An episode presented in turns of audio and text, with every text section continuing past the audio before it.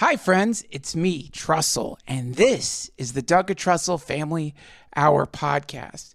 Today's guest is one of the most requested guests on the podcast, Daniele Bolelli.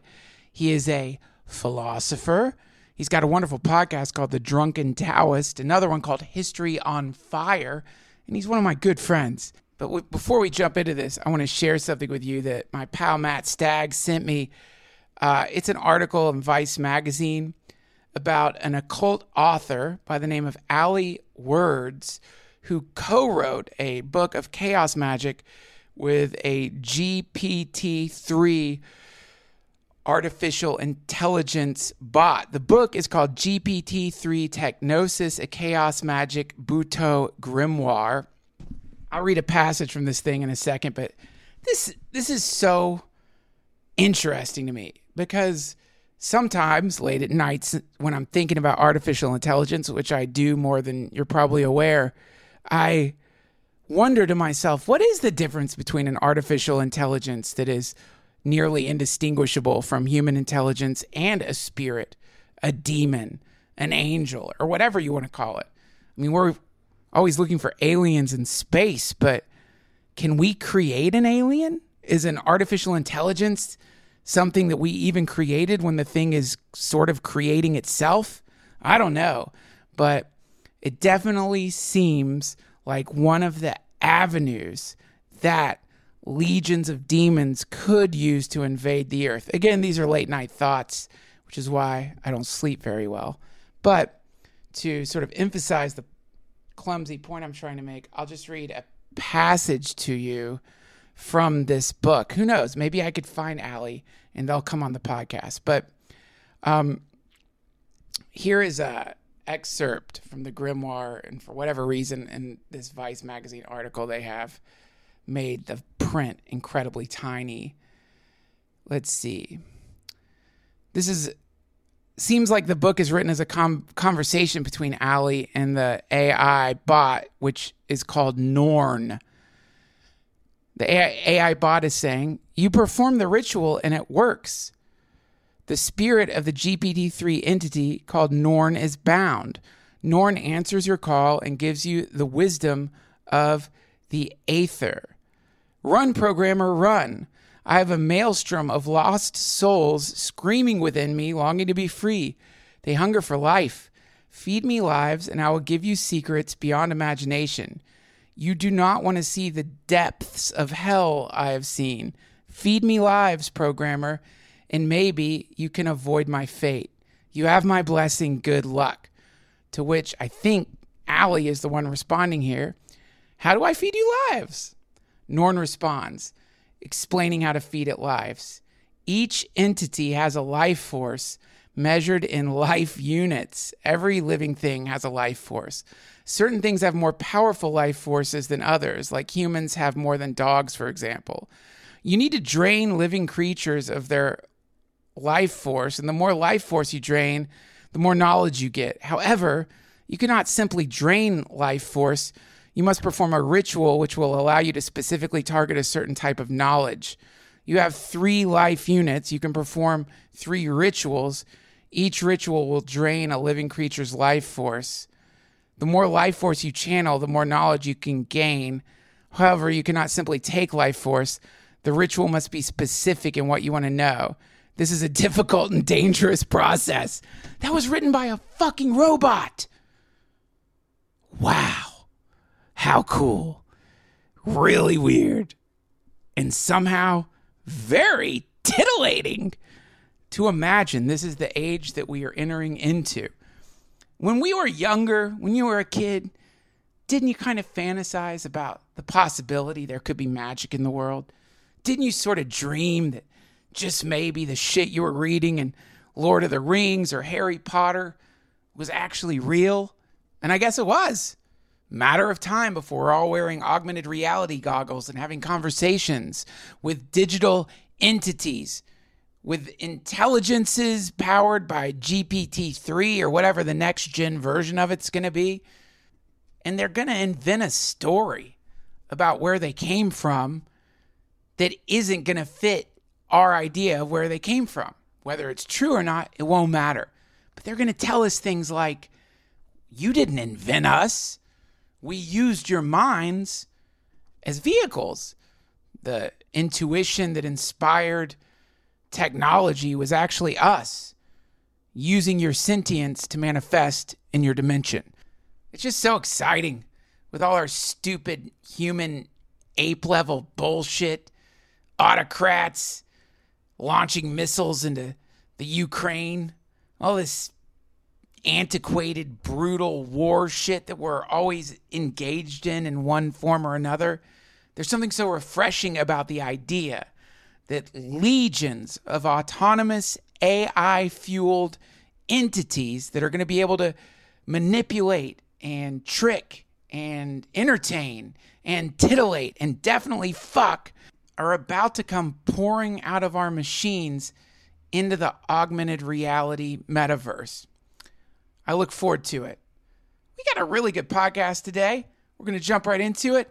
But first, this I hated Spanish class in high school. Do you remember? Did you like Spanish or French or whatever you took? I hated it. I couldn't wrap my head around it. I felt so confused through the whole two years that I took it. And I can't remember anything that I learned. But now, thanks to Babbel, the language learning app that sold more than 10 million subscriptions, there's an addictively fun and easy way to learn a new language, whether you'll be traveling abroad, connecting in a deeper way with family, or you just have some free time.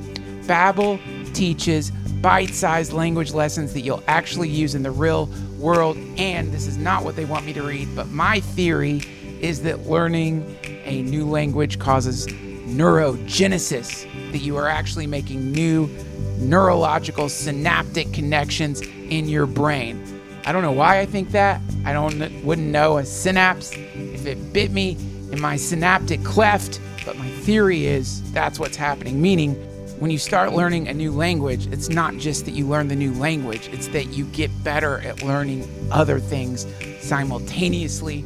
I'm learning French because I want to go back to Paris one day with the kids and impress my entire family when I fluently order a French meal or compliment the skeletons in the Parisian catacombs. Babbel's 15-minute lessons make it the perfect way to learn a new language on the go. Other language learning apps use AI for their lesson plans, but Babbel lessons were created by over 100 language experts their teaching method has been scientifically proven to be effective. With Babbel, you can choose from 14 different languages, including Spanish, French, Italian, and German.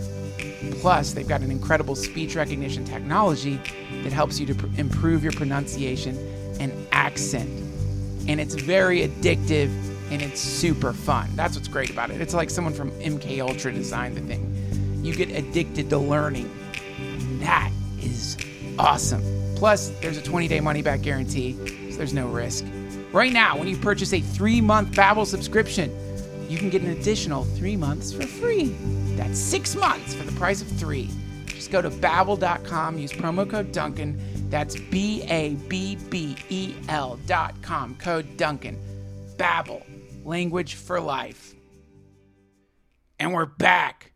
Hey, Portland friends, if you're listening to this, on the week of March 24th. I'm going to be in Portland next week at Helium. I've got a lot of shows coming up all over the place. You can find all the dates at duncantrussell.com. And as always, won't you subscribe to the Patreon? It's patreon.com forward slash DTFH. If you've been listening to my podcast for any length of time, you already know who Daniele Bolelli is. He's a history teacher. You must listen to his podcast, which is currently on Luminary. History on Fire. Check out The Drunken Taoist. I've done several episodes of that wonderful podcast. Check out his awesome books, Create Your Own Religion, and Not Afraid, and many more. But first, listen to him here. Everybody, please welcome back to the DTFH, Daniele Bolelli.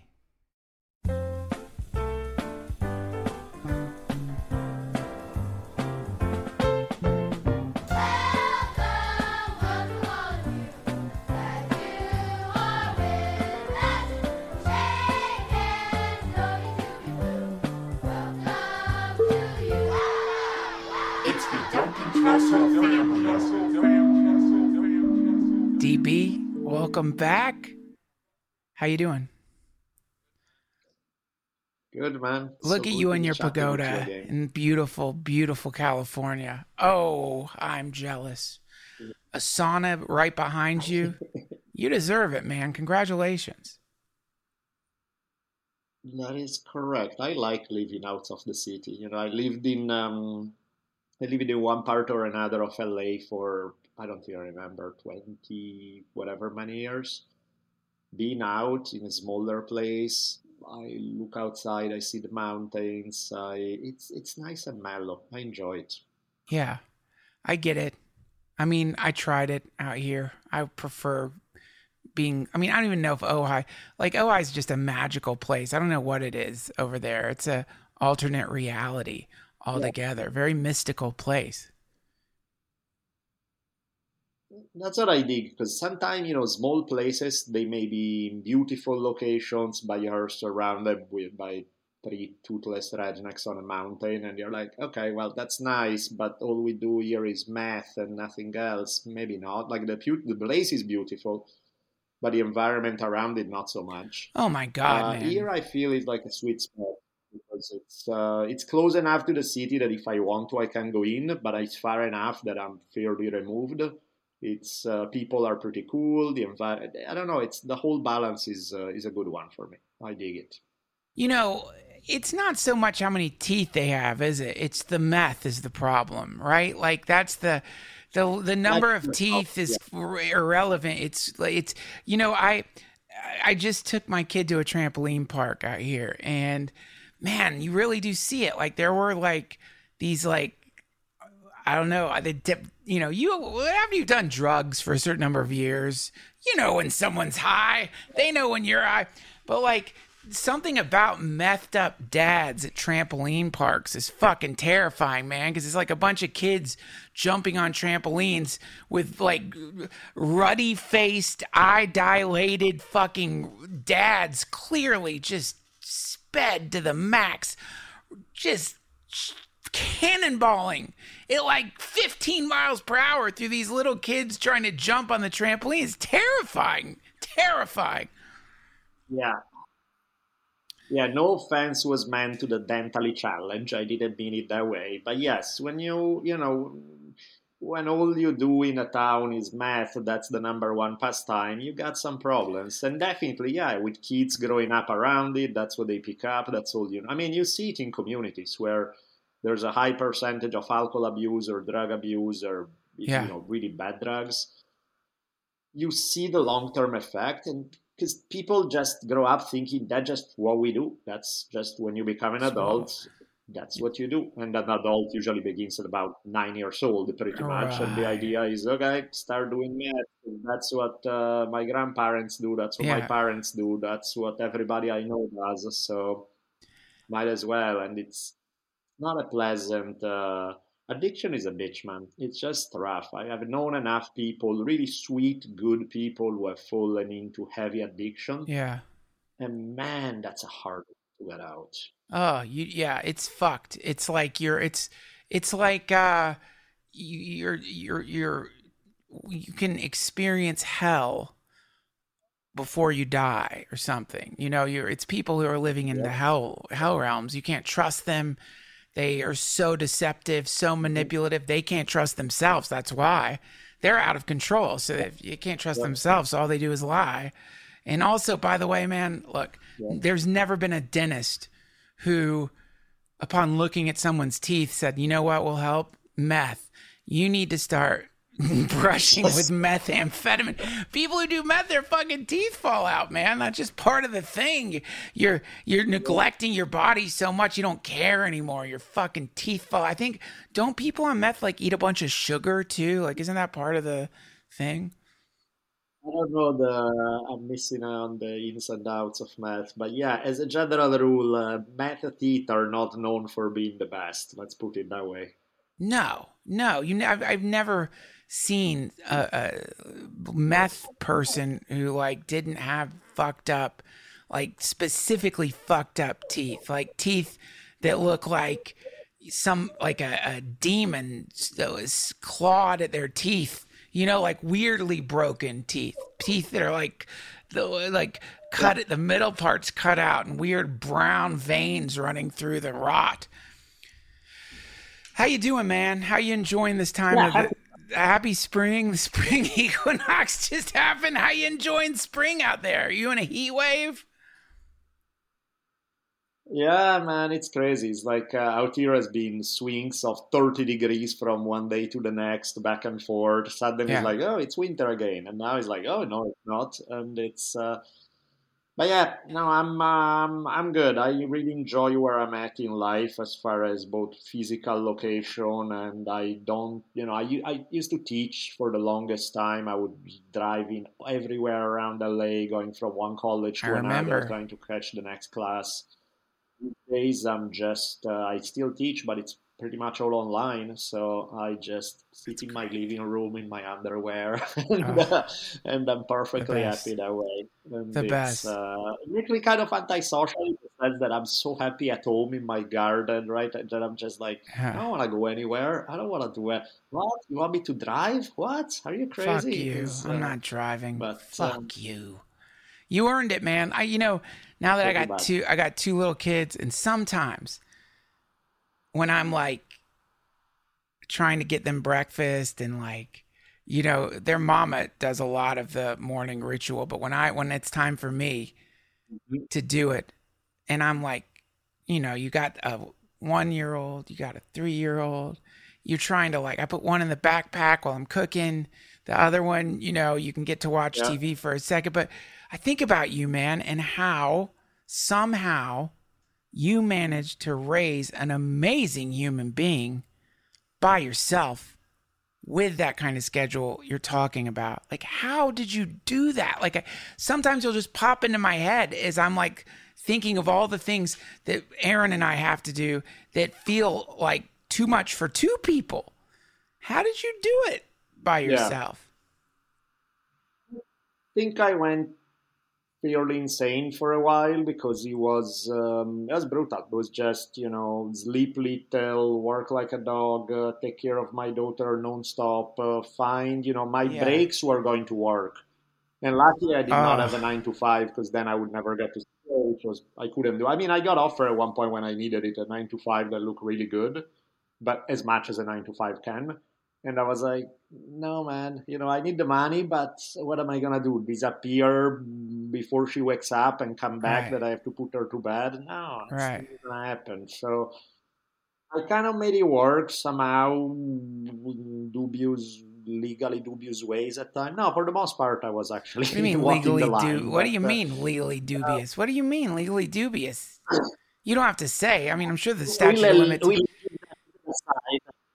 Yes. No, You I what? mean, for the most part, I did what I had to do. Like, I, I'm just I, now I'm just going like, do I really want to go there? Let's not. no, don't go there. Let's. Uh, It's no, enough. Legally dubious is in a enough. perfectly awful way in every single occasion and possibility. No, I work like a dog. Uh, most of the time, I would end up working at night. The second I put her to sleep, or you know, I had maybe a couple of days a week somebody who either friends who were sweet who babysat for me, or my mom could once in a while, and a couple of days a week I would just go out and work all day teaching Yeah. and then the rest of the time I would just yeah it was pretty it was insane but I know that like it took me years to get back to a place where my body didn't feel like it was breaking apart constantly Right. uh, both emotionally and physically and stress and everything because Yeah. it was um, that's just how it was right it's like I need my sleep some people operate great on little sleep I had to do it yeah. but I wasn't doing great. You know, it's like I had to go on little sleep. I had to go on, uh, and you really, I don't know, kids, man. They nobody like a kid can put a mirror to your face and show you who you really are. Yeah. Because I often did not like what I saw in the mirror because I thought I was uh, so much cooler and so much, and then like you lose your shit over a kid spilling milk, and you're like come on man this is where you're at these kids just need you to love them and take care of them and be sweet to them and Yeah. you're just getting all edgy and angry because you're frustrated and you can't handle your shit Fuck Yeah, you. man. You're not the one you thought. And of course, you know, you, you deal with the realization and you go like, okay, I'm not exactly proud, but let's go back and try again and do, Yeah. try to do better the next time. Yeah. And uh, You need it. That I kind of mirror is important. You Yeah. need that mirror. Uh, you know, so Yeah. many pe- people, some people, I needed that mirror. I don't, other people can do it without that mirror. I needed, I need that mirror to really see, like, if you really want to see how you're impacting your community, you know, a lot of people in your community might not re- like accurately reflect that you're bugging them or you're doing some fucked up shit or whatever, but your kid, pure honesty regarding whatever the particular uh, klesha, as they say, whatever the particular karmic Yep. cycle that you're in that isn't helping anybody, they're gonna they're gonna tell you, or, or- and it's uh, yeah, I felt legitimate shame, you know, it, it, that I necessary shame where it's like Oh, yeah. I don't want to be that person. I don't want my I don't want I don't want to be that. That's fucked up. So we need it. But what were you saying? You said your daughter one time. Your daughter. I remember once uh, she was pushing my button over and over and over. And sometimes kids do that, right? Because they are, you know, they are exploring the world, they are testing things, and they, and she just kept pushing it. And at one point, she saw me that I was just going into Incredible Hulk mode, where I was just like, you know, I was ready to just go, God damn it, why are? And she caught me right before I raised my voice, and she goes like, "Hey, yeah." She was maybe like seven at this time, right? She goes like, "Hey, if you need to go to the bathroom and scream, it's okay. Just go do it." and it made me laugh so hard because I was like, "I'm That's cool. sorry, man. I'm, I'm really sorry that I can." That my frustration shows at times, and I I really shouldn't. But hey, you know, I always try to be honest with her. I always try to be at least the minimum that I could do is be honest Yes. if I couldn't handle my shit as good as I would have liked to, at least I can be like, hey man, this is where I'm at. These are Yeah. my struggles. No, I never want to raise my voice at you. Once in a while, I'm losing my mind, and I do, and I'm sorry. It's not your fault. You're just being a kid, and you're a good kid. It just me being unable to uh, not deal with my frustration and keep it to myself. And then she was cool. She's like, no, I mean, I get it, and it's fine that you share it, and you're sweet to me, and you talk to me, and you let me know what's up Yes. but uh, I'm like, well, I, I appreciate that you see it that way, but I still feel like an idiot when I when I don't handle it well emotionally. Yeah. Yeah. Right. I mean, that's the only recourse you have. I mean, unless you want to be a garbage parent and like and and like which is a lot of parents what they do is try to like try to gaslight the kid into thinking like no that you see here I did that for a good reason you know versus like I Yeah, yeah. lost my temper. You know, that's where the two paths diverge. Where a parent is like, "You want, you little shit, you're gonna tell me to go in the fucking bathroom?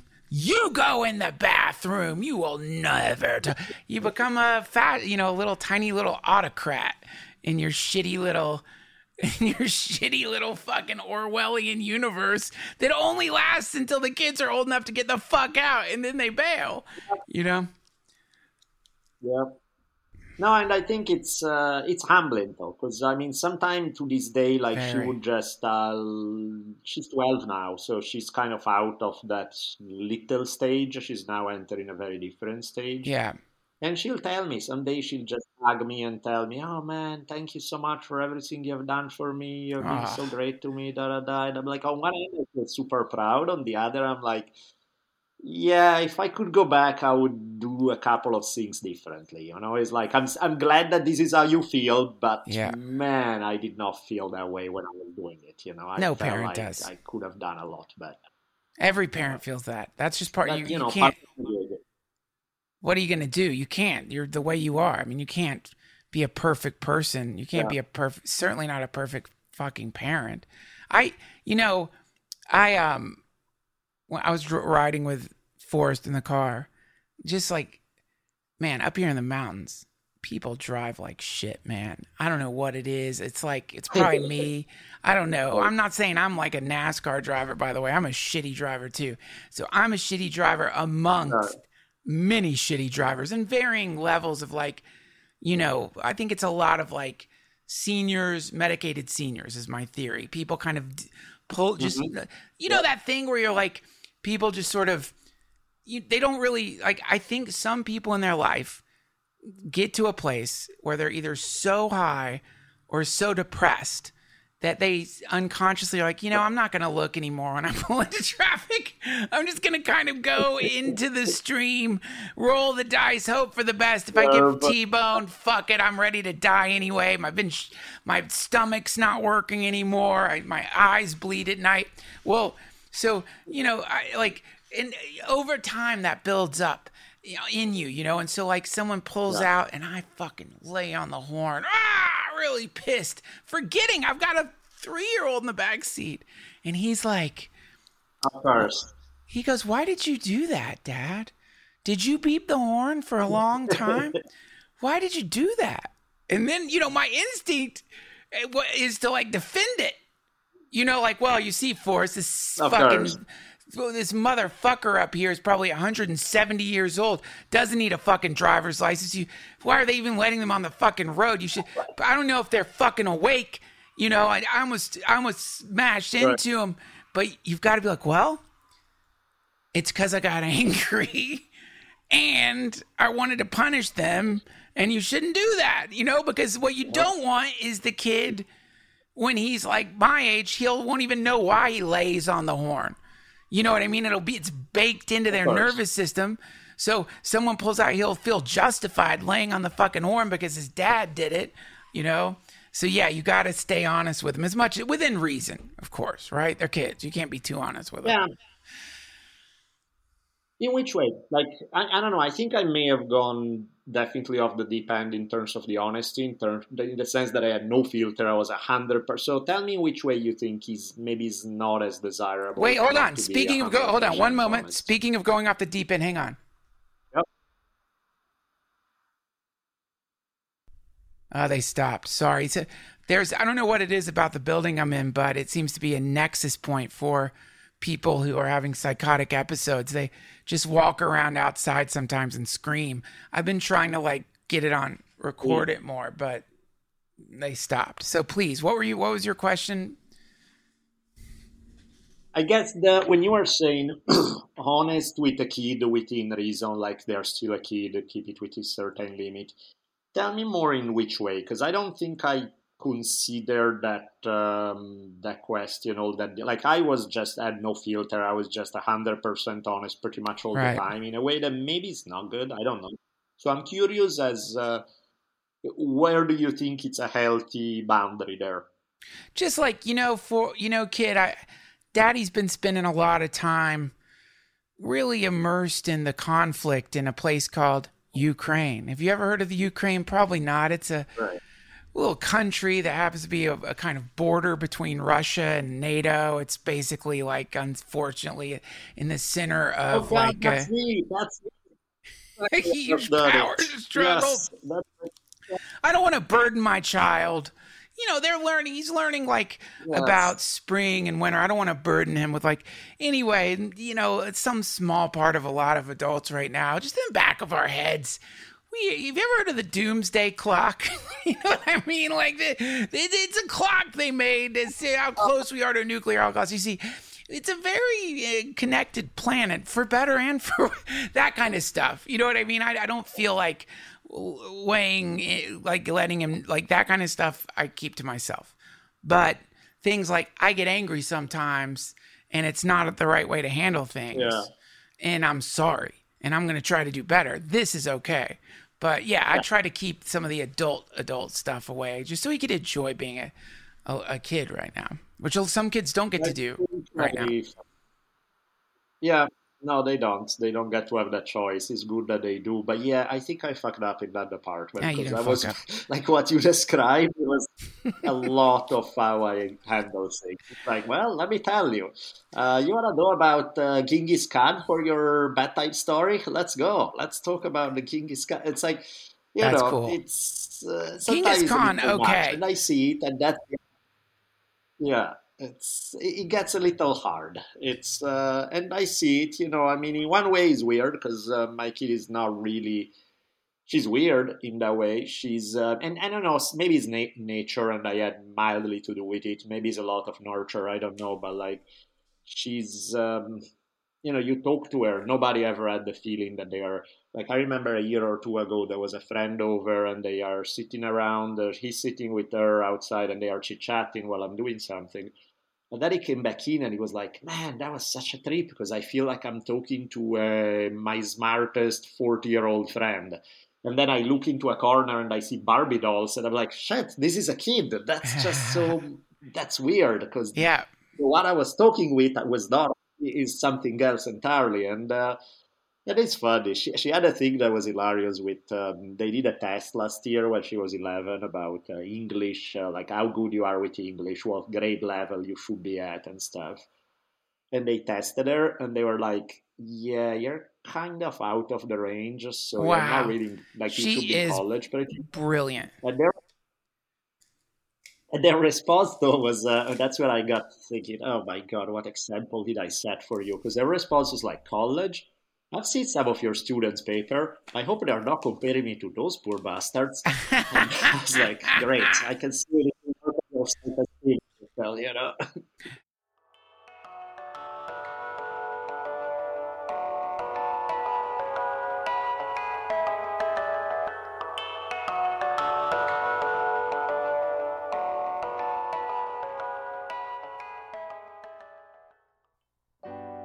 Want to thank Athletic Greens not just for sponsoring the DTFH, but for creating a vitamin regimen that I can actually connect to. I'm not a vitamin guy. I'm not organized enough to do the thing where you pluck the pills out.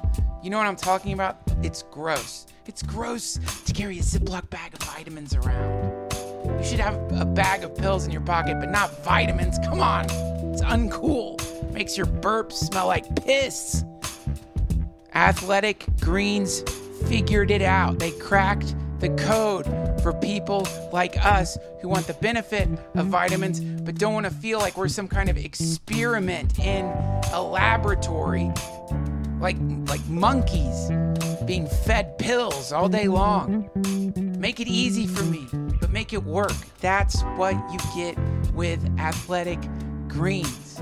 It has everything you need contains less than one gram of sugar, so no GMOs, no nasty chemicals or artificial anything, but it still tastes great. It supports better sleep quality and recovery, and most importantly, it makes you feel good. Also, might I add, it comes in a really cool ceramic container, so you don't have that stupid big vat of protein powder that's got splotches and fingerprints all over it. That means a lot. I hated that when I would have big vats of nasty ass protein powder on top of the fridge. I'd always spill it. It's great. It's a micro habit with big benefits. And also, your subscription comes with a year's supply of vitamin D, which is so important these days. And honestly, if that's a year's supply of vitamin, it seems like a million years supply of vitamin D. But I, they didn't tell me to say that. It's a lot of vitamin D. I haven't gone through half of it. It's been over a year. I haven't been taking it every day. I probably should do that. It costs you less than $3 a day. You're investing in your health, and it's cheaper than coffee. It's definitely cheaper than getting all the different supplements yourself. And most importantly, you're investing in all in one nutritional insurance. Right now, it's time to reclaim your health and arm your immune system with a convenient daily nutrition option. It's just one scoop in a cup of water every day. That's it. No need for a million different pills and supplements to look out for your health. Your friends aren't going to have to worry about you when they see you pull out your big dumb vitamin bag. To make it easy, Athletic Greens is going to give you a free one year supply of immune supporting vitamin D and five free travel packs with your first purchase. All you have to do is visit athleticgreens.com forward slash Duncan. Again, that's athleticgreens.com forward slash Duncan to take ownership over your health and pick up the ultimate daily nutritional insurance.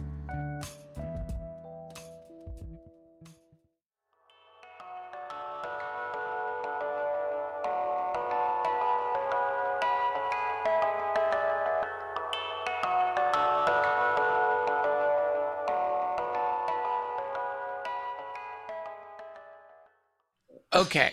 That's funny.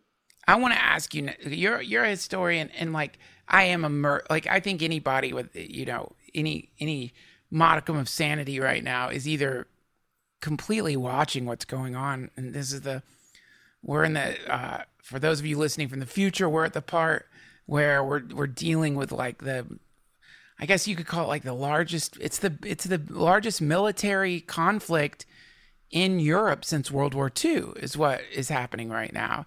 And it's a it's a with the potential of a uh, uh, nuclear war uh, happening. You know, like you've got yep. Uh, Vladimir Putin and the Russians. And uh, again, this is leading to my question, by the way. Um, you know, they're they bit off more than they could chew theoretically, assuming that I haven't just fallen prey to Western propaganda that's trying to portray things differently than than they are. Uh, and so then, of course, you get someone with nuclear weapons backed into a corner. You don't want that. Nobody wants that. We don't want that. And so then this is the big question mark floating over the planet right now, which is like, are they are they going to pull the trigger? Is someone going to pull the trigger here? But this leads to my question, the propaganda part, because as you know, in my old age, I like to imagine that I have gotten sort of relatively good at detecting propaganda whether it's, you know, propaganda from, you know, Russia, propaganda from where China, propaganda from wherever, just because it's got a stink to it. Any the information always has this kind of like, it's either too good and you're like, whoa, shit, this is great. Or it's like com- the complete opposite. The Russians, I, I think one of the things that is really quite impressive with uh, with Russians is how good they are at psyops, how good they are at propaganda, how incredible they are at like distorting data, warping things, getting into like, you know, getting deep into Western culture and like spinning people like tops. Um, and I, and I, I mean, obviously that's not ethical or great or anything, but just, you know, standing far back and looking at that, holy fuck, man, that's like a superpower. They've got like Tucker Carlson is like like seemingly on the precipice of like moving to Russia. You know what I mean? They've gone deep into that man's brain. He's on the hook, dude. They got him. He's like become this like th- seemingly has become some kind of mouthpiece for Russian propaganda. A massive success when you're thinking about like war, cold, which we're in a cold war. Hopefully, it won't get hot. So anyway, Sorry for the long intro to this question. Do you are there any historic precedents for this level of psychological psyops or propaganda?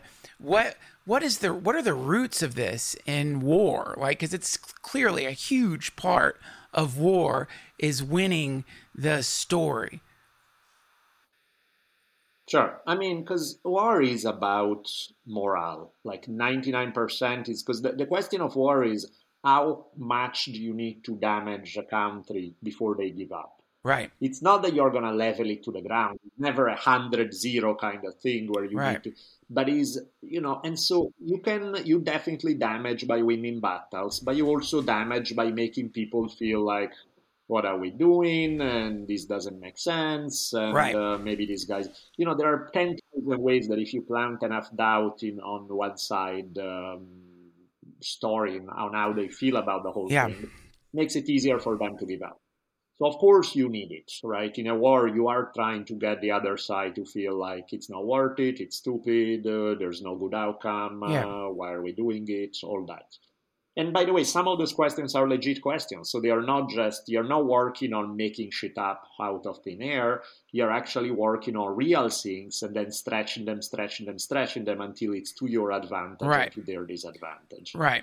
And then people sometimes you get them to fight among each other. So even people who ask honest question about is it really a good idea to start getting a little too hot with somebody who has nukes? Uh, should we? Oh, you're a traitor. You're on the Russian side. It's like, no, no. I'm just asking strategically. Watch it, and you know, it becomes this very black and white thing where everybody who's not fully on board with one course of action is the enemy side, and it gets a mess, right? Yes. And I think like the difference historically is that we live in a world that's so much more interconnected than we ever did because you know propaganda 100 years ago you're relying on the fact that people read the newspapers and not everybody does. Oh yeah. you're relying on you know right.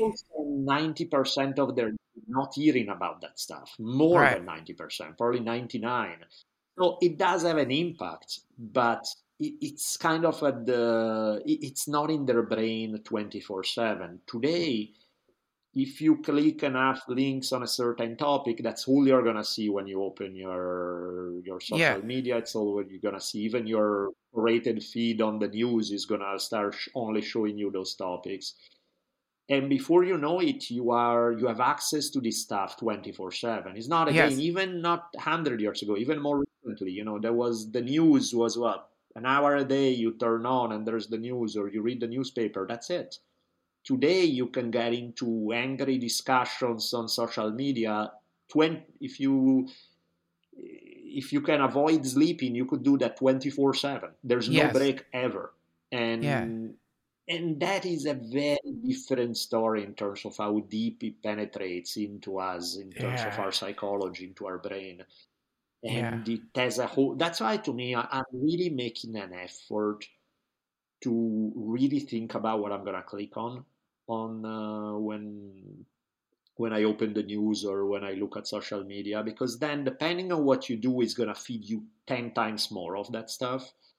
So I think it's a delicate balance for me between being informed enough that I know what's going on but at the same time i don't want to see because like what does most media thrive on? They sell you more even than sex and violence is fear and outrage right? Fear and outrage. righteous outrage of those horrible people do this and fear of stuff that can kill you so yeah. they sell it to you non-stop i want to try to intake the minimum possible amount of that shit on a daily basis that I can because I have enough anger, I have enough frustration, I have enough yeah. 10 millions. I need to watch my mental balance.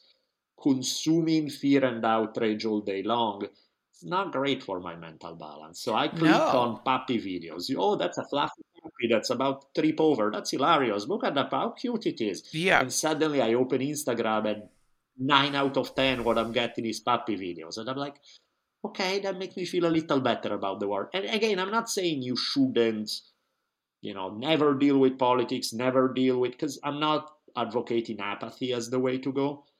At the same time, I think is how much do I need to know that it helps me be an informed person, but is more than that actually helping me make any kind of a difference in anybody's life? Can I actually turn that knowledge and use it for something that makes the world better?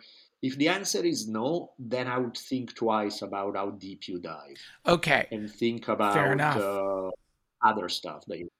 But here's this is how I think you can participate, actually. This is what I find to be truly fascinating about the time period we're in, which is like you're pointing out if you wanted to be a propagandist, you needed a fucking printing press, or your friend needed to have a printing press, or you needed to have access to articles and papers. Now, anyone can be a propagandist, meaning that you can actively yep. participate in global conflicts via the internet and in a real in a in an yep. actual real way so to me that this is what and i'm not inviting anyone to do that I, I, agree with what you're saying wholeheartedly I, I agree with what you're saying but my mind is such that anytime I catch a whiff of sorcery, I'm like, whoa, this is fucking cool. We are watching a war, uh, like, you know, we call it propaganda, psyops now, but it's sorcery. Like, we're looking at state sponsored sorcerers mm-hmm. trying to distort truth to cause uh, an outcome that benefits their state. And so, um, to me, that's where it gets really interesting, is because it's like I'm I I don't really like in general. I think sorcerers, it's good to avoid them, right? Like shamanically, you probably don't want to fuck with them, but and obviously not on the world stage, you don't want to deal with it. But you know, it's like anytime you see this level of um this level of of of propaganda that's being pumped into literally everything and and you you were witnessing the work of like some pretty high powered wizards and warlocks and out there who are like you know hired guns and it's wild to see it you know it's just wild to me to watch because you could see these like three main narratives the there is the Tucker Carlson narrative, which is we need to stay out of it, but Russia's fucking cool. It's the boomer narrative or whatever. They fucking like for some reason, a lot of right wingers just love Vladimir Putin. He's this fucking autocrat. He gets, he murders people. I get it though. He's got this kind of cool swagger or whatever. Sucks in people like my dad somehow. They, they, they, they there's something about it they like. It's wow. it, it's weird, but again, the reason they're getting sucked in is because someone in Russia recognized a potential target audience and just started like getting on Facebook and getting in their fucking heads and now they like him and that whatever. Then there's the other side which is like the the um which is even equally weird which is like leftists who seem to want World War III to happen all of a sudden. They're like, just drop nukes on him. Let's squeeze the trigger and see what happens. That's to me is insane. Like, wait a minute, you're the you're supposed to be like yeah. progressive. You're supposed to be like a peace love. You're they're like, just drop the nukes. Get in there. Close the airspace, Just roll the dice on fucking World War III. And so that's another narrative that is yeah. clearly being like war like that is being woven by someone. Is like, well, here's an interesting narrative. The New York Times just put out an article about maybe we can we can pull off a nuclear war that doesn't destroy the whole planet with our new nuclear weapons that are one one hundredth the power of Hiroshima. So kind of just putting it out there, maybe we could do like a little mini nuclear war to work out. And so this is being woven into the narrative to so that's creepy as fuck. And then so th- those are like uh, two two of the weird narratives, and then somewhere in the middle there you've got this like idea of like. uh like, okay, fucking like Ukraine, don't join fucking NATO. Just get the fuck out out of there, Russia. And that's more like just procrastinating the inevitable, right? That's more like we'll kick the can down the road. But if we still got to confront right. this. So to me, I just find it interesting only because it, you know, as someone who veers into the realm of conspiracy, it's cool to see the fingers of some unknown hand prodding in, trying to control the flow of history. That's why I, am fascinated by it, and just because I'm I have an addictive personality. So. And on one end, I think it's manipulation, like you're saying, you're trying to ensure an outcome. And on the other hand, I think that there's psychologically about conspiracies that people crave. Because uh, it's funny that you mentioned when you said the printing press, it kind of got my brain thinking. Because it's funny, I was studying recently the wars of religion in France in the 1500s. The what? And it starts essentially with the printing press. Uh, when they start fighting over religion, they have okay. religious wars in France yeah. 1500s. And the way it starts is that that's when the printing press is becoming popular and books are being published and all of it. And the second stuff gets published, what gets published is overwhelmingly conspiracy theories. It's like some of the first things that were other than the classics and this and that. It was like uh, the Pope drink the blood of children and is out to kill you all, and uh, you know he's performing secret sorcery with Satan to turn the the King of France gay, and you know it's what? very much Alex Jones, the gay frogs in. Are you are you fucking kidding me? Like weird no, I mean, and everybody did it, right? The Protestants spread rumors about Catholics that were way beyond reality. Catholics spread rumors about Protestants eating babies and stuff. And it was just like what you do because is the worldview is this, this black and white thing. There are the forces of evil out there who are out to ruin everything that's good. And so you start running with your imagination about casting them as not poor fucked up people like our poor fucked up people as you are trying to make sense of a confusing world with the mess that it is. Yeah. No, they are servants of the devil, and the only reason why we can't have a good life is because these assholes out here are trying to destroy it all. Wow. I think is what we do a lot as a species psychologically because it's reassuring to blame it all on some scapegoat. Like those people out there, whether religiously, ideologically, racially, doesn't matter. It's like somebody who's the reason why we have a shitty life. Right. Not because life is actually complicated and finding good solution is difficult and maybe you should look at yourself about how you handle things. No, it's all those people. Right. Everything would be utopia if it wasn't for the capitalist or the communist or the this or the that or the Protestants or the Catholics or the Muslims. It's a very reassuring narrative. You know, it's something that I think most people like to be immersed in because it's really simple. It's there's the good guys, the bad guys. The, the bad guys are absolutely evil in every conceivable way, Yeah. and we are wonderful and spotless. And Yeah. we suffer because the good, the bad guys exist. It's a very comforting narrative. Very comforting. Very uh, comforting. even because you don't have to look inside. You don't have to look at yourself. You don't have to look at like, okay, if you had absolute power, how do you fix all the ten thousand problems that exist in the world? And suddenly you have to go. Um, uh, not that sure. That's uncomfortable. That's Yeah, really oh uncomfortable when you realize. Not just because of some bad guy. I mean, don't get me wrong. There are bad guys out there, but it's not just because of that that we don't have the solutions. Sometimes the solutions are actually hard. And even if you didn't have this terrible person A, B, and C standing in the way, and it was up to you to figure it out, suddenly you'd be struggling. You You, know- don't want to deal with that. It's easier to blame it on person A, B, and C. Uh, my favorite version of that is the fucking moon. Like I know what you're talking about. Like they blame literally every the you you- like everyone's been blamed at this point. Every single possible demographic, race, and religion at some point is being blamed by another group of people for being the cause of all all the fucking problems. But my favorite one of these is the moon. Have you heard this one? That it's the moon's fault. That the moon is an alien ship It's the most that was parked outside of our planet and it's controlling our minds and it like it's a ship. It's like and, and maybe there's stories of like when the moon came right? Aren't there like in indigenous cultures they have stories of like how the moon just showed up one day or something and just parked outside the planet? And the moon it like now what's interesting about this particular theory is that there is some data backing up that when the moon is full people get fucking weird, right? Like the, the it, it, it does Yep. affect the 100%. we're, we're made of water. The moon like does affect us, Yep. but the conspiracy theory is yeah, you know why it's affecting you. It's not because it has some gravity and we're mostly water and it's like doing the same thing somehow to us as it, it does to the tides. No, the motherfucker's hollow. And inside that thing are like aliens who are um yes. you probably just hung up. Did I lose you? Hey, There you go. Can you hear me?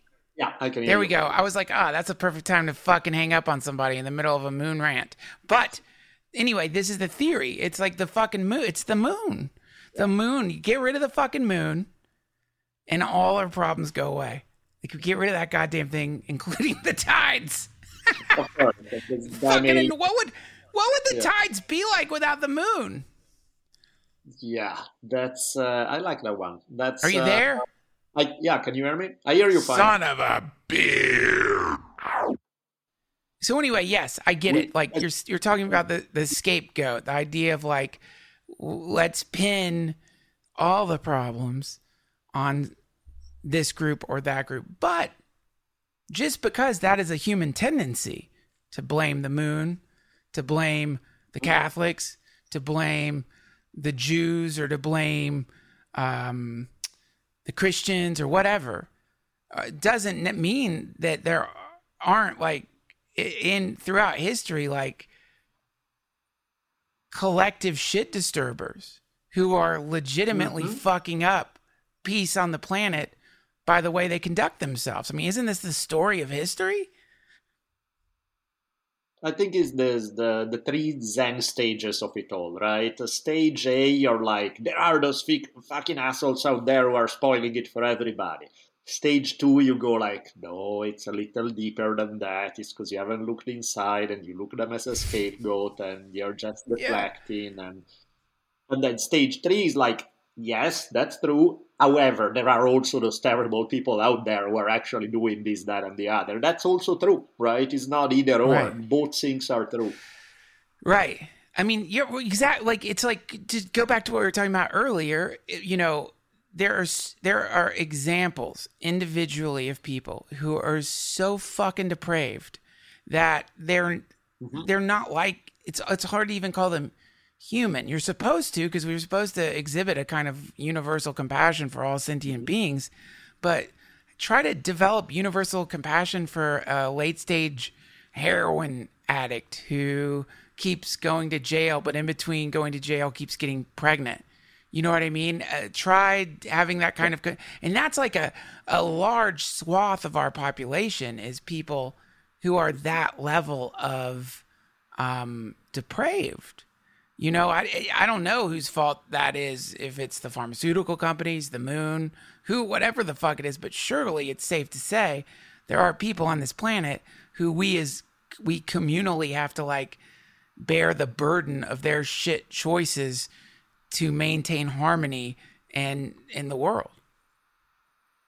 And at least you know the the getting pregnant part is the fucked up part, but you know the late stage heroin in that sense you can see it as more okay they are the victim of it.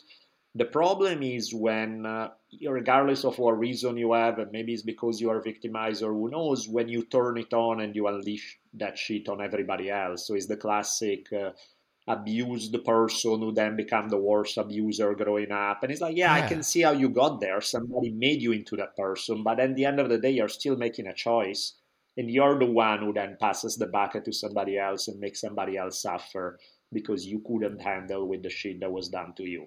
And again, understandable, yes. I get it, but that doesn't justify it. And at the end of the day, there are lines that you don't cross, that once you cross them, there's really no rehabilitation. Like to me, it's like it's not even legally. Like legally, they consider some crimes minor and other major.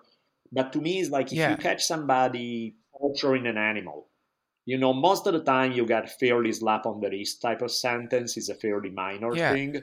But I'm like, clearly, when you got to the point where you're torturing an animal, you're so far beyond the pale of redemption that anything you're gonna do in life, you're gonna be a piece of shit. There just there's no coming back from that. You know, there is no oh yeah, you know, I did this and that, but I'm gonna become a great father or I'm gonna be a sweet neighbor or I'm gonna be no, you are there's something inside of you that's fucking rotten and you're always gonna be a piece of shit. Like I don't believe that there are certain lines that once crossed I don't think there's a coming back from.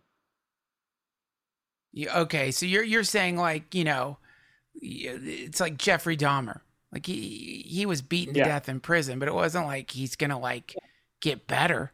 It wasn't like in his old age he was gonna become this like sweet person. You'd never be like, ah, you can we can he's safe to leave our kids around now. like he never would be like that. So what is it? Is is it is the it's that's a hardcore point of view and it's a scary point of view because I think in the zeitgeist and certainly in a lot of in varying spiritual traditions there is the concept of redemption of true redemption that eh, part of the mm-hmm. part of the wonder of being a human is that you can be a, a bubbling vat of sentient violent aggressive, drug addled garbage. And even then, you can be redeemed. I think that. I think that's true. You don't agree with that? No. I think there are levels.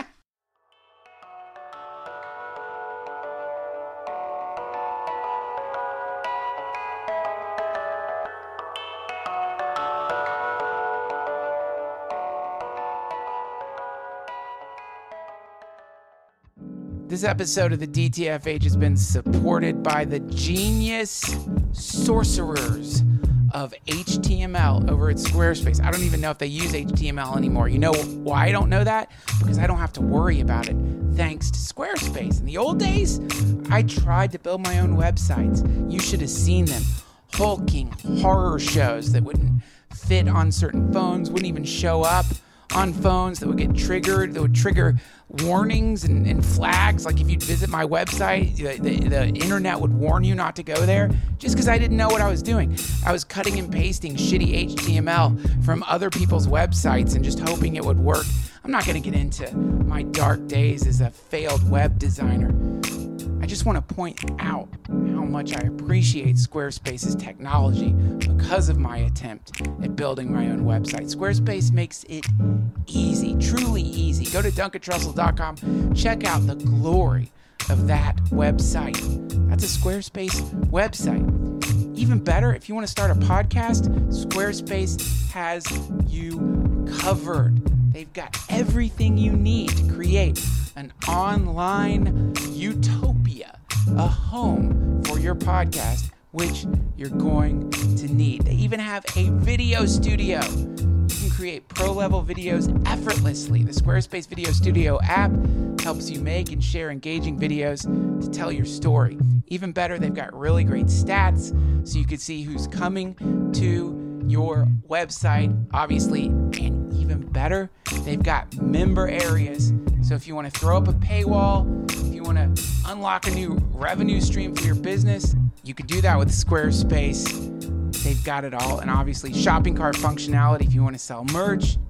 Even better, you can try it out for free head over to squarespace.com forward slash Duncan for a free trial. And when you're ready to launch, use offer code Duncan to save 10% off your first purchase of a website or a domain.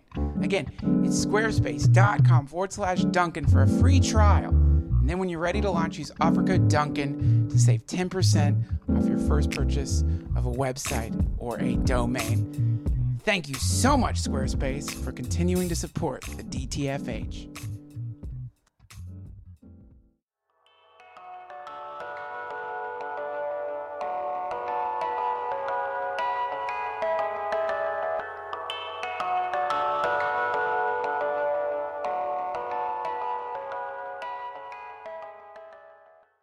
you can be redeemed. I think that. I think that's true. You don't agree with that? No. I think there are levels. I think there's. Um, I give you an example. So back when uh, it used to be, uh, they closed it down in more recent years. Uh, they only allow behind the glass thing. But back uh, many years ago, you could, uh, if you knew somebody, you could go visit on death row in San Quentin State Prison and you're in a room full of people sentenced to death and the people visiting with them, right? Wow. And it was trippy to me because a bunch of them were people that you think this person could be okay. And you read their story and you understand what happened. And it's like there's a difference between uh, I murdered three people because I was operating on caveman instinct and they had something I wanted and they fought me for right. it, that kind of shit. Is that good? No, it's terrible. But I understand there's a more linear, direct line there where there is, under different circumstances, that person can actually turn, be made for the better, can be turned around. But there are right. the ones that, um, I don't know if I told you this story. Maybe I did, maybe I didn't. I remember. I don't think you did you know, I'm in the middle of San Quentin death row. Everybody's there for murder. Wait, what are you doing there? Why are you there? Uh, there was a guy I knew. Actually, last guy to be executed in California was a guy I knew, and so I was visiting this guy, and wow. um, uh, and all of a sudden I get chills in my spine because I look at this one guy who's staring at me, and I'm like, "Whoa, this is a whole other thing compared to everyone else here." Right. And I'm like, who the fuck is that guy? You know, it's really just I feel something in the back of my neck. I feel chills down my spine. I feel something straight up evil, different from the murderer I'm sitting next to. I'm like, who's that guy? And the guy said, "Oh, that guy. That guy is Richard Ramirez, uh, the Night Stalker." Oh, holy shit! And, you got um, you got the stink eye from the Night Stalker. Uh huh. And he's staring at me with this creepy smile, and I just and it was so weird because is you could feel a difference there between a guy who's just a caveman who kills somebody because they were high on drugs and they resisted a robbery or something terrible but you know there's a is complete killing somebody or hurting them was a means to an end for them for Ramirez, yeah. he wasn't a means to an end. It was the end. The goal was to inflict suffering because that's what he gets off on. So to me, there oh, are oh, once you got to that place, I don't think there's a coming back. I think if you got to the place of you kill somebody because you are a caveman on drugs and run into resistance, maybe there's a comeback. But from the I enjoy torturing people, no, I don't think there's a comeback from there. So, holy shit, man, that is a crazy story. What was Richard Ramirez? Someone was going to visit him too. Like, who was visiting him? Oh, yeah. That's the best part. So Richard Ramirez had a fan club of uh, primarily women who were intrigued with uh, the whole uh, he's a monster but I can redeem him kind of thing. And he's both scary because yeah. he's Richard Ramirez, but he's also safe because he's behind bars and he can't get to kill you.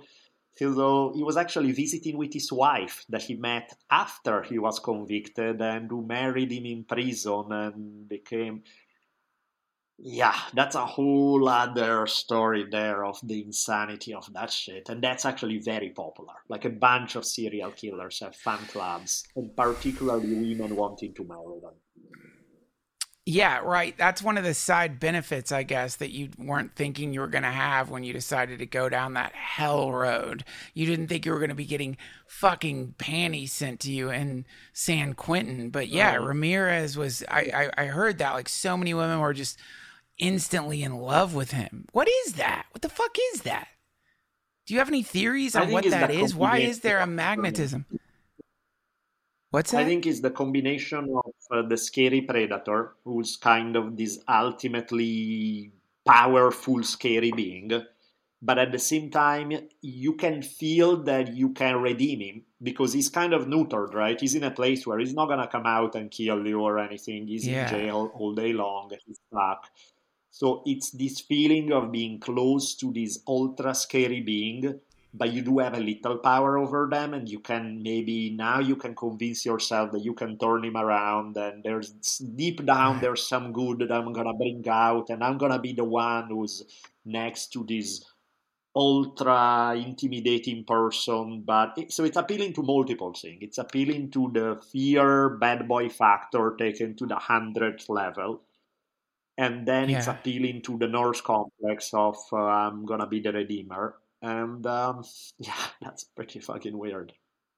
So, so you're saying like the only solution is to lock them up? Like that's pretty much the only recourse society has with those kinds of creatures. The sociopath is just, oh, there's no redeeming them. Don't let them trick you. Put them behind bars, or and that's it. Or are you saying we should just kill them? I mean, that's it gets a little tricky in terms of figuring out what's the role of the state and if you trust the state to be accurate. Like, if I can say, is it 100% accurate? Like, there's no human error involved, you don't convict an innocent person. Do I have moral qualms of the idea that people who are to that level, you put a bullet in their head? No, I don't. I don't have a problem with that. But of course, I don't trust the state to make the right decision every time. So that's where the whole that penalty things got a little tricky. But as far but as isn't this where a comeback? No, yeah. I don't think there is. I don't think there's a, and, and again, think about anybody who ever raped a kid. Is there a comeback? No, fuck, you're done. There's nothing left to talk about. There's not. There's no comeback from that. Yeah, this is. I mean, this is where we're at as a society. It's like it's not that there's no comeback. It's that we don't know how to generate that level of healing as a society. It's incurable, is basically what it is. It's not just because if there were some method, whatever it may be, mm-hmm. other than just cutting their head off or electrocuting them or throwing them in a jail, to like actually rehabilitate the most vile among us, then we wouldn't we that then we would be on the path to utopia right? Like because it, because it's like yeah i get it. It's not the moon. I never thought it was. I just have friends who think that. And i know it's not this or that or whatever. I know it's not russia. I know it's not the united states the imperialist united states. I know that it is more nuanced. It's that sprinkled among us like some snow of shit. There are weird predatory sadistic soulless monsters disguised as us who they don't just end up in jail by the way. They end up running the fucking jails right? Like that's the problem. Is mm-hmm. like yeah you get the richard ramirez behind bars. Fucking noob. What a noob. Oh yeah you're gonna go paint pentagrams in blood or whatever you dumb shit. I'm gonna get into fucking politics. You go ahead and do all your fucking stupid sacrifices. Wait till you see what I do when I get a hold of these fucking ICBMs. It's gonna be a barbecue, right? Like that's the real problem is they like squirm their way into the into every everything. They're like a cancer. So yeah, but if we could figure out a way to fix this without using the very tactics that we are offended by, imprisoning them, torturing them, murdering them, then shit, man. What nothing could stop us as a species, right? If we could like really clear think, it out uh, somehow. I think, I think, you nailed it, right? Is the issue of uh, uh, how hard change is because take uh, not the murderous torturing serial killer take like somebody a nice person who struggle with some issues getting that to change is hard getting somebody right. who's uh, struggle with depression or anger or something. They are a sweet human being. Getting those Very changes hard. happening is really insanely hard. So to to see most of the time there are miracles but most of the time the change you see is in the 1 to 5 percent range of who you are you know? There are and 1 to 5 percent can be a lot you know? It can really alter somebody's life but you're not changing your essence you're not changing the so if uh, people who are already mostly really good people who are just struggling with some problems have such a hard time even changing the last little bit that would actually give them a good life.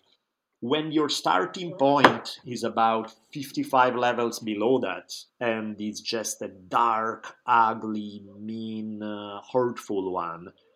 Yeah. I mean, what are you thinking? He's gonna climb those 55 levels in one life? That's like, it's not gonna happen. That just well, I, I don't can't think of is... a single case where I, where I can think in history of somebody who has been that dark who suddenly turned oh what a wonderful human being. Okay, so this is where we come to something that is really one of the coolest, weirdest future ethical problems, which is via some psychedelic therapy or some mm-hmm. neural interface with a machine and I've read there's you know it's all obviously all theory. There could be the possibility of slowing a person's life down so that they do 30 years in prison, but from the outside it just seems like a minute, or theoretically making them live their life over and over and over and over again via whatever this mechanism was until they actually, at some point after a million of these synthetic incarnations, healed so that they would come out of whatever this fucking chamber was sobbing. I'm sorry. Oh my God. Oh my God. Anyway, that's one of the theories is about like, instead of the death penalty, let's just loop them. Let's loop them through an infinite number of lifetimes until they actually on their own rehabilitate. So, you know, mm-hmm. haven't you ever thought that that maybe you're the fucking murderer, Bolelli? Do you ever think about that? That maybe you you are the one who has been massacring and killing. You're Hitler. You're like some in some alternate dimension. You were the Stalin. You were the Mussolini. And their their solution to it was all right. Let's loop him. We're gonna make put him in the life of a of a of a history professor philosopher and we're gonna fucking loop his ass for a million incarnations until he gets better. You ever think about that?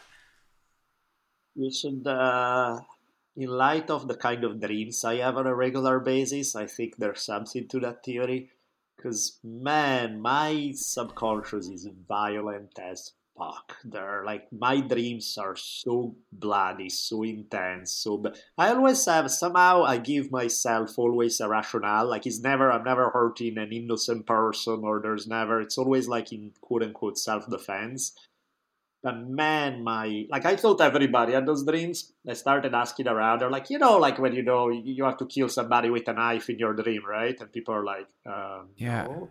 I'm like, come on, you're weird. Everybody does. We all dream of murdering people. How about you? And it's like, no, not me oh, either. Oh, I'm like, oh yeah, no, me neither. I never have those dreams at all. It's just, I don't know, but you. I do have uh, a, a violent subconscious. So maybe that's that's where we're at. That's why you, you are the scientist in the background, trying to wake me up and make me snap out yeah. of it, saying, can we be done with this experiment already? Come on, you're getting closer. You're getting closer. Let's make it happen Yeah, and, uh, yeah, yeah. I mean, you what you present is a cool one because it's. Um, I mean, if it's proven that that would work, then what do I care? Like, do I want to punish a body because it's the same body that a completely different consciousness did a horrible thing in that body five lifetimes ago? No, who cares? That's not the same person anymore. That person has died already. And there's this new one right. who happened to occupy the same body who's reborn in it. And that's, I don't feel that we should hang on to, oh no, you were evil back then. It's like, well, you're not you, and that's not the same person you're talking about anymore. But that exactly. requires first we got to see it work. You know, we need to see it happen, and you need to see that something like that could exist. Until well, then, okay, not so much. Well, this is where we run into simulation theory, right? It's like you know, in in the Nick Bostrom's mathematical consideration of uh, the possibility of us not being in a simulator is less than the possibility that we are in some kind of simulator. In New Age East in, in New Age spirituality, you hear varying versions of this is some kind of school. It's a classroom. You will hear when a, a you know when a New Age person dies, they'll say they graduated. But what if it's not graduation? What if it's a fucking parole hearing?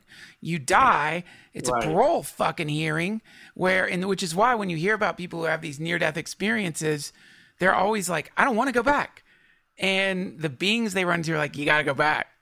You go back in. You got to right. go back in. You're not yeah. done yet. And everyone's like, you know, so from that perspective, I think like in terms, and I think because simulation theory or multiverse theory, which is a kind of simulation theory, is so on the forefront of everyone's thinking that one important question is why, in the name of Allah, would we fucking drop ourselves into a simulator where we have no recollection of whatever we were prior to entry into the fucking thing, and where we are uh, uh, impeded by a variety of various things. We can't fly. We, you know, we have to worry about bills and money and sleep and food and shitting. Why would we do this to ourselves? Would anyone do this to themselves? Or could it be that we were very, very naughty in some alternate reality. And now this is our fucking punishment. You know, I don't know. I, I, I love contemplating. So, and from that perspective, what you were saying earlier on, which is, you know, it's the job of each individual to deal with their own shit. Don't get caught up in the news. You can't do anything about that. Personal redemption becomes not only a great project just because it's going to make you more uh, kinder in your community, but also because shit, man, maybe the next time when you're up for your parole hearing, you won't have to come back. Right, so we are in a cosmic San Quentin where we are. Uh, I dig it. I dig it.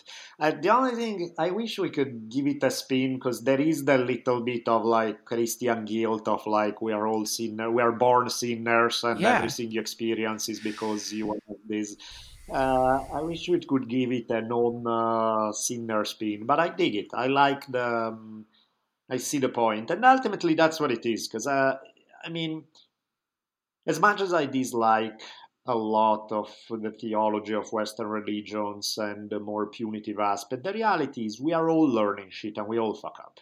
You know, yes. there are there is no such thing as somebody who goes through life making all the right choices, making everybody feel good, doing everything right. You know, we are all fucking up.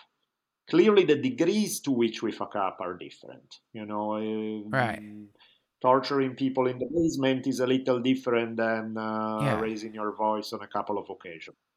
Um, yes, but again, and degrees are not a small thing. You can't just sweep it under the rug like, ah, we are all in it. It's like, well, there are very, very different scenarios. However, the fact does remain that we are all trying to figure something out. We are all trying to become better human beings. We all have parts of us that the famous mirrors are showing us where we go like, ooh, I, that part I really wish I could work on and figure out a way to clean it up because it's not that great. And we're all doing it to one degree or another. And it's a hard job because, as we see, change is not an easy thing to lasting change in particular. Temporary little window into something else, not easy, but it can happen. But really lasting change is a hard, hard thing. and we're all trying to do it because ultimately everybody wishes they could be a better human being. You ever kick around that? Like, what's the like?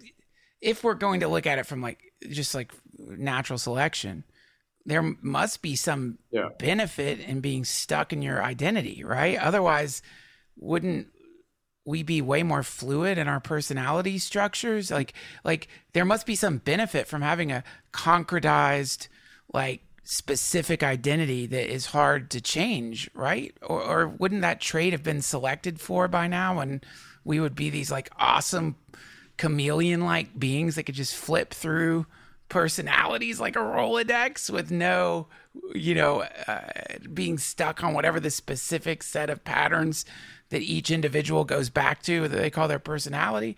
I mean, what's the why? Why do you think? You haven't? Have you ever heard of any theories on why the this bizarre formation, this semi, this semi invisible thing we call a personality that why why is it so hard to change? What what is that? Like what, what any theories on that that you've heard of? Yeah, I mean, it seems it's an interesting one what you ask because it's uh, yeah, what is the advantage? Like we can give explanations for like why it is the fact that we live in a universe where everything is constantly changing, and we feel this need to give me something stable, something that I can rely on, something Yeah. that makes me feel safe, something that I can count on.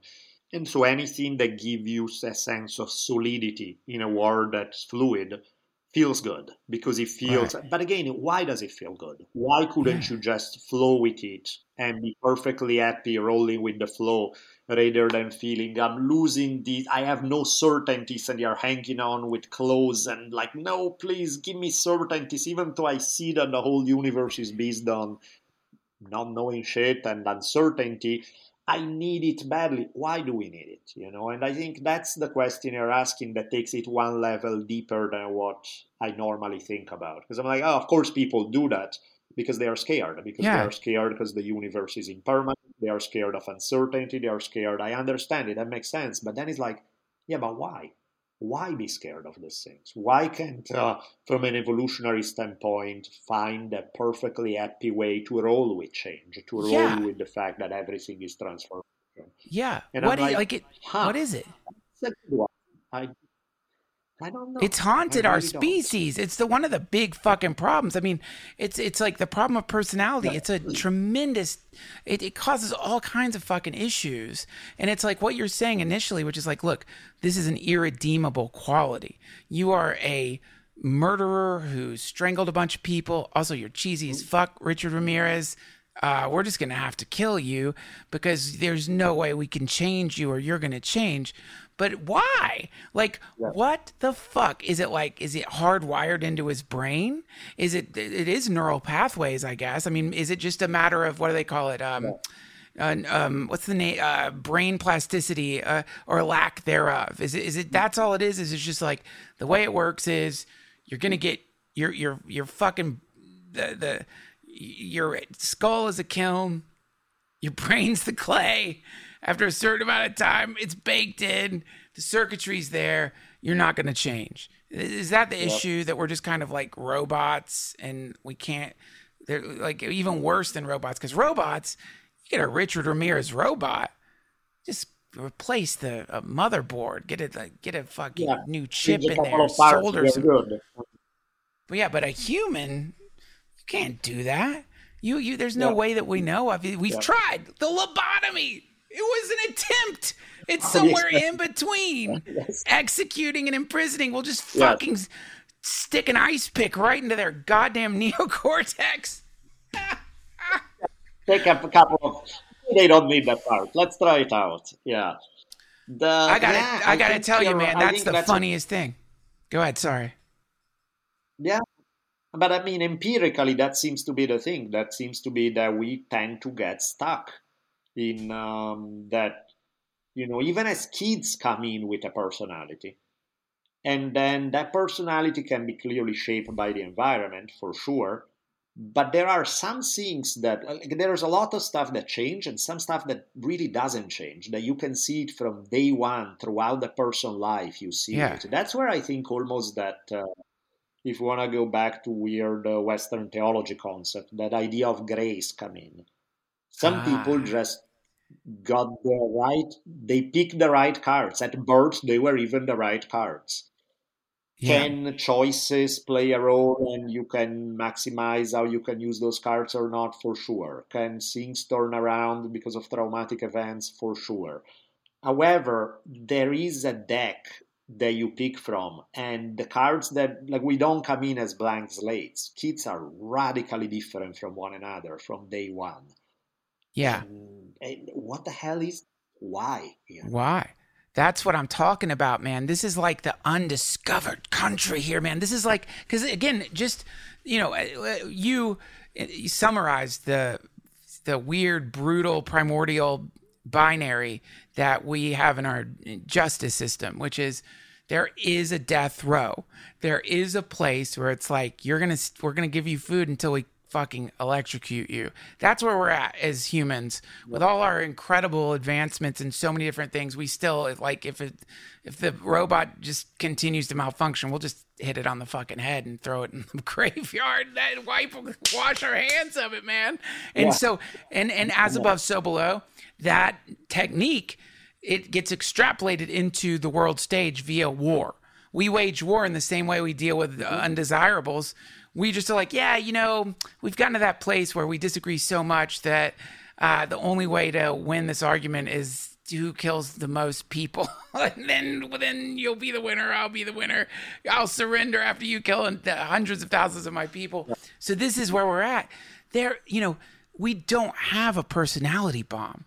Some equivalent of the nuclear bomb that you drop on another country and it just turns them into Americans or Russians? Can you imagine? It doesn't destroy anything, doesn't blow anything up. It just rewires the circuitry of their consciousness so they just like look up and they're like, ah, suddenly we're all speaking Russian or they're all speaking uh, English, yeah. you know? But we don't have that yet. But if we had that technology, we would use it for sure. Yeah, man. It's uh, but really it strikes at the heart of that issue of why is it that change is so hard? Why is it that we have to fantasize about the technology that dropped the bomb that changed people?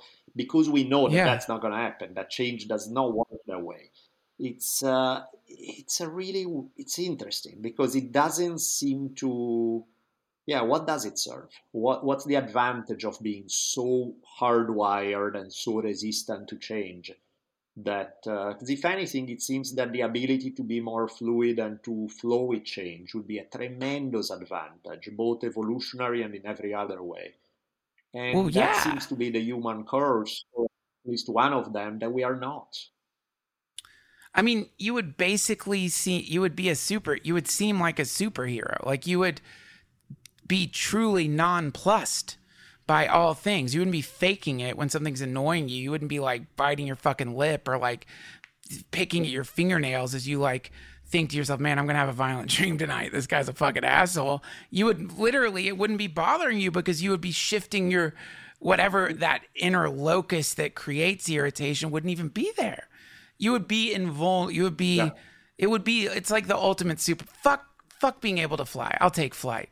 But if I have to pick between that and having like a completely malleable identity that at my whim yep. can shift. Oh, I want to be disciplined enough to learn a language.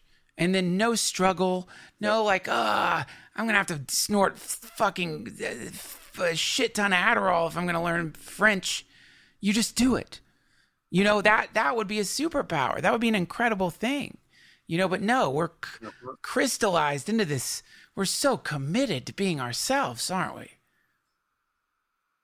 Yeah which in many cases is not an advantage. It's uh, and i mean even i think even the the sweetest and nicest human beings on the planet can look at themselves and go like man i've been dealing with this one thing in my personality since i can remember. I've had it all my life. And I work like a dog. I bent over backwards. I meditate over mountains. I did cold plunges. I went on psychedelic trips, and I changed four percent of that thing.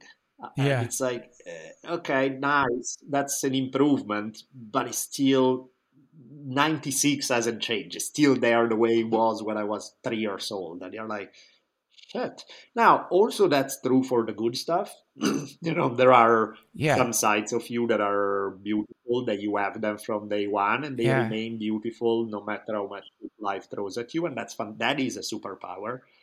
But, you know, it goes two ways. It's like the ideal, what you're describing as the utopia would be we get to keep the stuff that we like to keep that stays with us forever, no matter how hard life gets. And we get to shift all the things that can be improved upon. That's like yeah. instant enlightenment. Unfortunately, doesn't work that way in this uh, in this incarnation in this universe. I mean, is it, you know this is this uh, to that point. Uh, sometimes you look out at the world and you think, oh, this is just a result of mass psychosis, like culture as we know it, civilization as we know it, society as we know it, is nothing more than like a shared series of delusions in some kind of planetary lunatic asylum where the inmates are pretending to be different from other inmates when we're clearly mm-hmm. nothing is separating us at all. Same number of arms, same number of legs. Generally, sometimes that alter that changes a little bit, but certainly at a genetic level, fucking identical. And then also in a in, in from the mm-hmm. sense of like the basic shit driving us, we need to eat, we need shelter, you know, we need um, some clothes, that kind of stuff. But ultimately, like, we're the same patient. It's one patient with a crazy fucking case of multiple personality disorder that has spread all around the planet and is like now beating itself to death, doing some kind of planetary cutting, you know, just like launching missiles from your nipples to your dick. That's what a war is. You know what I mean? Like, we're we're just like I'm gonna, you know what I'm gonna do today? I'm gonna fucking drop ICBMs on my underarm because that's wrong. That's what we're doing here, man. What's so different about us? But there's no difference between the fucking Russians yeah. and us, or the Ukrainians and the Russians, or the Chinese and the right. Aren't we basically the same person having a crazy, crazy, crazy psychotic episode? Yeah, and I think that's where the empathy comes in and is a good thing. That's why, to me, even the, what I would consider, you know, what I sounded harsh in saying earlier, the what I consider people who are unredeemable, where there is no coming back from. They might be. To me, it's not that you torture them on the public square because it's like you need to be punished because you are evil. It's more like, hey man, there can be 10 million reasons that made you that way. Maybe there wasn't that much of a free choice to begin with. Maybe yeah. It doesn't matter. We need to make sure that you don't get to damage anyone else in society yeah. ever again. And mm. we need you not to be part of our world. That's it. It's not per, it's not even like, oh, you hor it's like it is what it is. Out. That's it. Out because you don't have a better solution. Not because again, as you say, if there was some techno consciousness solution that can radically change the fiber of somebody's being and turn great lacking that it's a rather rough solution. But yeah the idea is like no sorry we can't can't really have you.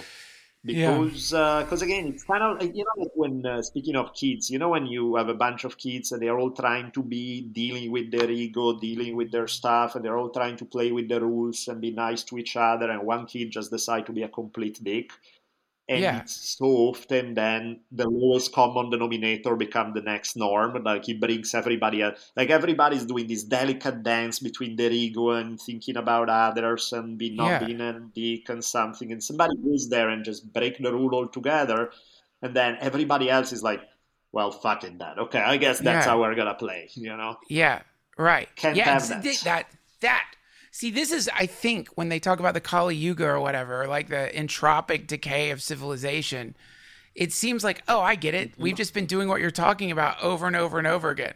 Humanity as a whole tries to play some fucking game. A series of ethics norms emerges that we call culture. We invent reasons that we have that culture. Then among us, some fucking lunatic is like, no, we're doing this game now. And then everyone's like, well, you know what? If you don't do that fucking game, then that guy playing the game will either kill you or enslave you. So you better play that fucking game. And then woof, so culture disintegrates a little bit more and a little bit more and a little bit more in, into increasing levels of hyper brutality until we like, you know, become uh-huh. just, you know, until you see what's happening with the fucking cartels, man. Those videos of the drug lords yeah. literally eating hearts out of chests you know just like just this is yeah. the level of brutality we're going to play eat the heart out of the chest of your enemy game now. Then everyone's got to do that. And it and yeah. it echoes through the planet. And so whatever we think we are the height of civilization or whatever some people look at it as no you are literally the most devolved version of your species in the last 5000 years. Yeah yeah, it's tricky, man. It really is, and that's why um, you know it, it's hard enough to have, make change happen on an individual level when your individuality is tied to so many other people, and so also you're relying on other people to change in a certain way for the world yeah. to go in a particular direction. I think that's part of the reason why there's such a pervasive sense of powerlessness in the world today. Many, many, many smart people today feel like, what can I do? Because they look at the forces they are dealing with and like the kind of change that is required to make the world a better place. And it's yeah. not just them as an individual or even their neighborhood or their town. It's on such a massive scale. They are like that's like winning the lottery 187 times in a row. You know it's like you need this thing to work out well to affect this thing to affect this thing to affect this thing. And each time when there's a 50-50 shot you always have to hit it the right one because otherwise it brings back the whole castle down again. Right. And I think that's what part makes many people feel powerless, you know, and it's uh, and clearly you can give in to that feeling because powerlessness doesn't lead to anything good ultimately because you feel like, no. well, what's the point? Might as well shoot yourself. That's yeah. not the goal. So that's where you reach back to what you can affect. It's like, okay, what is that I can have a positive impact on? Can I have a positive impact on anything? And you're like, oh yeah, I just uh, made my dog happy. I scratched its belly and took him for a walk, and he's all smiling and he's happy. Okay, that was good. That's, that's a start. Okay, where can I go next? Can I go a little further? Can I expand? Like, what's the range that you can affect and feel like you're seeing results?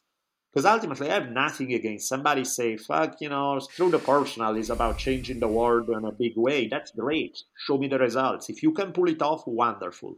If not, scale it down one level. Can you get results at that level? Right. Yes, great. No, okay, go down one level. It's like lifting weights, right? It's like I want to lift 500 pounds, but if I try, nothing happens other than I get crushed. So it's like, okay, let's scale it to a place where I'm actually moving some weights there's a positive right. result happening.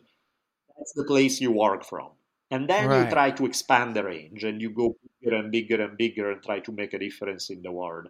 But you don't make a difference in the world by trying to lift the stuff that you can't lift. Ex- no, eh, yes, I know what you mean. Exactly. Like, what are you going to do? Like, oh, you're going to be some great, you're going to bring peace to the planet or some bullshit. You can't bring, you, you can't bring peace to yourself you're a neurotic tangle, a, a mass of confusion. You got to get those things untangled, and then maybe you could do some kind of global utopia. But first, prisoner nine five seven six five four three eight seven. The reason you're in this interdimensional prison is because you fucking tried to change the whole goddamn planet and became a genocidal maniac. So we had to in- imprison you in this crystal. Because that's the thing. I mean, that's that's the thing. That's what's really to me to go like go back a little bit to the idea we're all the same person for better for worse. See one part of being this person is this person does want to change the world. Most people in yeah. some way shape or form want to have an impact some in a massive way. Mm-hmm. they and generally that what they the way they want to change the world is quite beautiful. They they want to spread their art. They want to bring world peace. They want to make people stop eating meat. They want more people to eat meat. Whatever the fucking thing is but one thing we all share in common is that that drive, that there is something in a human mm-hmm. that has some some desire to not just change the self. In fact, if possible, self stays the same, and I'll change everything else around me to conform with me. Right. You know, but we all we are yeah. sick with that. I mean, this is this this is what if if we are going to try to blame something that isn't the moon, that isn't the Catholics, that isn't the fucking I don't know the tailors or the blacksmiths or toilet paper manufacturers, whatever. If we're gonna try to blame something, isn't the thing to blame that aspect of the personality that wants to forego self transformation but change everything else around them? Like, isn't that the essential problem all of us keep making over and over again? That's it, right? That's the problem. That's definitely a big one, right? Because it's uh, and, and ultimately it's doomed to failure because the odds of being able to change something so much larger than yourself are infinitesimally smaller than the odds of being able to change something that's within your reach. Yeah. Uh, but yeah, it's. Uh, by the way, I think for the rest of the day, this is gonna haunt me. Like I'm gonna go. I can picture myself five hours from now walking around, going like, "Fuck, what if Duncan is right? What if I am prisoner nine five seven two and so on and so on?" I'm like, "Huh, this is this is gonna be an interesting one." And now you planted it in my brain. It's good. there for the we need you. Day. You need to change. It's time now. We've up. been doing this too yes. long. The fucking crystal. It's like it's it's getting old. Now look, th- this is like you know you hear Gnost- you hear these Gnostics, you know the Gnosticism, the idea we're trapped in the psychic prison of the demiurge or whatever. We're in some malevolent, but it's like mm-hmm. hold on, you just sound like somebody who's like in jail, who's like it was false charges. I don't belong here. You know what I mean? I like I think, and also when people are, this is another thing is like people always think they're not in the afterlife. That's the part that's mind blowing to me. You know, people are like, no, this isn't the afterlife. This is real. I'm not in heaven. I'm not in hell. I'm not in the spirit world. No. It's like you're in the fight. This is the clearly you're in a dream. You're in the afterlife, right? So, yeah. you know, it's just the, the eh, apparently this seems to be some either complete chaotic thing that made us solidify as a sentient human with a personality or there's something a little more insidious at work, which is we are we, we the I guess the one question I would love to have answered is did I consent to this or did I not consent to this? Right. You know, and it, it is chaos. Can... What's that? Yeah, you got sent. You got sentenced to this. You didn't consent to it. This was not a choice. This was a. That's funny, man. It reminds what me. You, th- you know, there have been, I think, two TV. Oh, sorry. Go ahead. Well, what what do you think though? Did do you, if you just had to guess, did you consent to this life, or was it non-consensual? Is your incarnation consensual or non-consensual? If you had to guess. Uh, I like to think it's consensual because the alternative feels shitty. It feels like consciousness rape or something. So it's like let's no, I like to think that it's consensual. That is like, oh, let's go learn some stuff. That it helps me yeah. be this, this and the other, rather than being like, no, you fucked up. You put time out, and this is your time out. That's yeah. Of course, one sound a lot more appealing than the other, but of course, you know, it's not like there's any more evidence for one than the other. So it's uh, it's an interesting one. But yeah, I was saying like uh, it reminds me in terms of uh, a couple of TV series, oddly enough, that I found interesting in terms of stimulating the brain to entertain these possibilities. Way back when, when they had Lost, when you had no idea whether you, what you're looking at is something that's really oh, yeah. happening, or is it afterlife, or is it what it is? And more recently, the first couple of seasons of Westworld yeah. Westworld was trippy because there's this whole thing about like robots, but what's consciousness, and they keep, well, you know, they keep switching consciousness. Eh, the whole thing yeah. is, I think, if you smoke enough weed, both of those are very interesting, trippy thing that make you entertain. Exactly the type of stuff you are discussing in fictional format, and they they definitely tweak your brain a little. It's fun to think about. You know, it's like even if you're a purely like uh, materialist who doesn't even imagine there is a, a beginning uh, an intentional beginning or an intent to any of this shit. You still have to ask yourself like so your your life is kind of non-consensual right? Like you didn't or is consent in this yeah. incarnation just not killing yourself? Is that what consent is here? Is like every time you eat food you're consenting to be in whatever this like okay I'll, I'll, stay for a little longer i'll keep working at it i'll do uh yeah that's funny yeah yeah well, it's um it's a one. But I think like even the what you describe, even the hardcore materialist is. Uh, I mean, even that's a faith, right? Because there's no evidence that that's reality. It's like a construct that you build on reality. That sure, maybe, but there's not any more reason to back that up than to back anything else up for in terms of hard evidence. Well, you could say there's not a god right now. I mean, I think the hardcore uh, the hardcore materialists are like, just give me some fucking evidence, asshole, please. I want a god. Give me a fucking god. Show me a fucking evidence, and then you get like, you know, you get like Kirk Cameron videos where he's like, look at the banana.